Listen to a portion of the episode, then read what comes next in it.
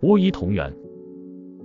巫医同源是人们对医药起源问题的一种认识和说法。医药萌芽于人类命运还主要掌握在自然手中的时代。那时，由于人类对自然存有畏惧和崇拜，鬼神观念占据支配地位，人们遭遇疾病或灾难，便起连于神的护佑，于是产生了以其助为职业的巫人。一部分巫人既掌握着民间的经验药方，又以能与鬼神相通的姿态给人治病。这部分巫人就是巫医，他们的存在给原始朴素的医药知识蒙上了一层迷信的色彩，这也是世界各民族在文化发展初期的普遍现象。我国古代有相当长一段时期也是医巫并存或巫胜于医，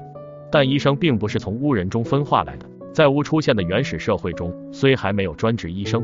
但掌握了一定医药知识的中年或老年人为本原始群和本氏族成员治病的情形已经出现，他们兼任了救治病人的职责。实际上就是我国远古时期的医生，如黄帝时的名医岐伯、鬼羽屈、伯高就代继何雷公等人是医生，而不是巫医。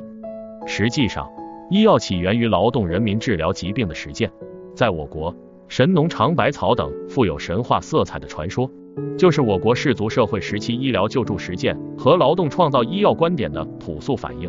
当时，人们因吃了某些植物或动物而消除或减少了某些痛苦。逐渐就积累了使用植物和动物类药物的知识，特别是在原始的农业和畜牧业逐渐代替渔猎经济以后，人们对周围的植物和动物接触更多，对植物和动物的性能也就更加熟悉，便可能发现更多的植物类和动物类药物。同时，人们也发现了一些矿物类的药物。长此以往，医药知识越来越丰富。在殷商时代，我国医学上带有浓厚的宗教色彩。但对疾病的认识已有很大成就，仅甲骨文字就记有二十多种疾病，并且不是笼统的记载，而是按生理部位定了名。周朝时期更提出了一年四季多发性的流行病，经常使用的药物有百种以上，并且有了专门负责管理医事的医师。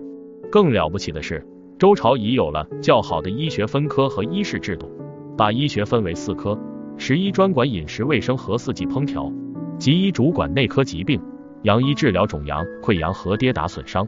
涵盖了现今的外科和骨伤科；兽医专门治疗兽类疾病。周朝还将医事统管起来，设医师领管四科医生，人员薪金按工作效率评定，治疗经过记录在案，已被医师查阅。所有这些都说明我国医学在三千多年前便有了相当大的发展。医学制度的建立更对医学的正规化、科学化起到了积极的作用。而当时在国外的医学中心巴比伦。求神驱鬼、画符念咒还很盛行。